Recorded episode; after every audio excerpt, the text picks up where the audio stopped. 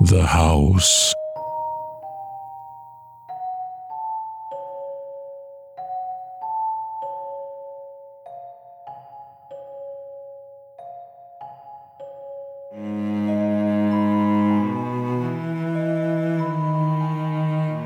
This following story was told by Wanda, a young housewife who had a very creepy experience living in an apartment for 11 years. That was how long Wanda and her family lasted in that apartment. She figured that if they ignored the signs and little incidents, it would eventually go away. It did not. Things started happening when she was seven months pregnant with her first child. They had just moved in and adjusted to life living in their new place. Wanda's husband, Bob, was working the afternoon shift and would usually come home late at night. As usual, Wanda would spend the evenings watching television before she went to bed.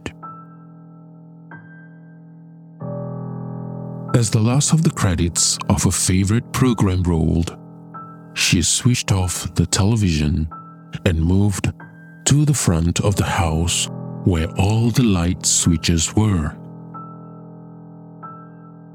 It was when she reached up to the switch that she felt someone or something blow an icy breath at her ear. She froze. The hairs on her neck stood on edge. Leaving the lights on, she ran to her room and slammed the door shut. Breathing heavily, she locked the door and waited for Bob to come home, all the while trying to hear if there were any odd sounds coming from the living room. Silence. She did not take any chances and remained in the room until she heard the sound of Bob's keys unlocking the front door. Eight months after that incident, another strange thing happened. Wanda awakened one night with a start. Her baby's cries for milk jolted her awake, and she dragged herself into the kitchen to prepare a bottle of milk formula. Once done, she switched off the kitchen light and made her way to the bedroom. Passing by the living room, she saw the curtain move. She stared at it, and for a moment, and saw it stir again. The window was closed. She muttered softly to herself. How could it have possibly moved?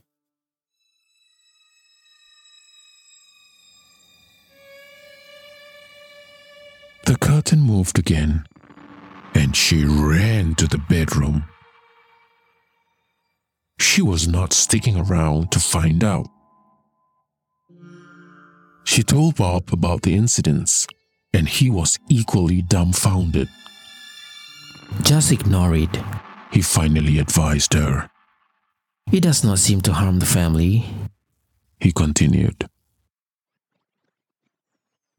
Wanda was not particularly pleased, but she could do nothing about the situation. She had reduced to placing a thermos of hot water and milk powder in her room, just to avoid making the trip to the kitchen in the middle of the night.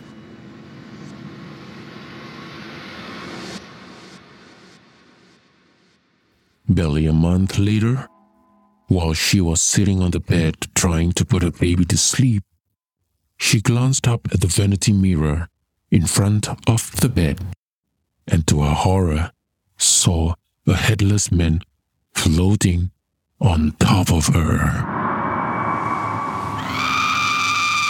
Her screams brought Bob running into the room, confused on who to calm first his distraught wife or his crying baby.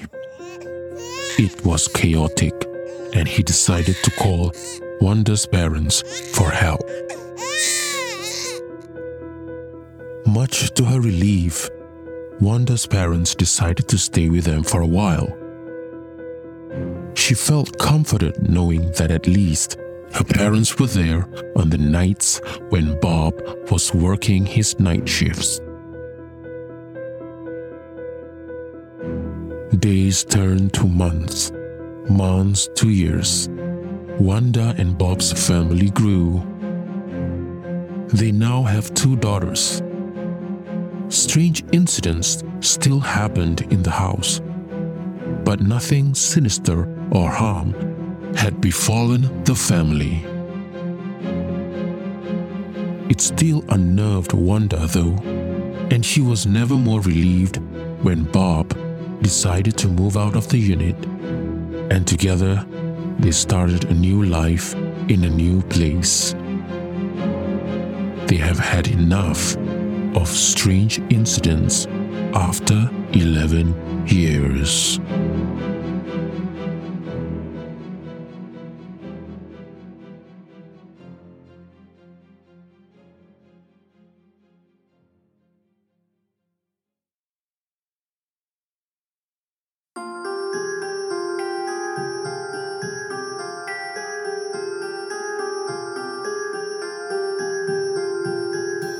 What do you think? What could be that that's been staying with them for 11 years?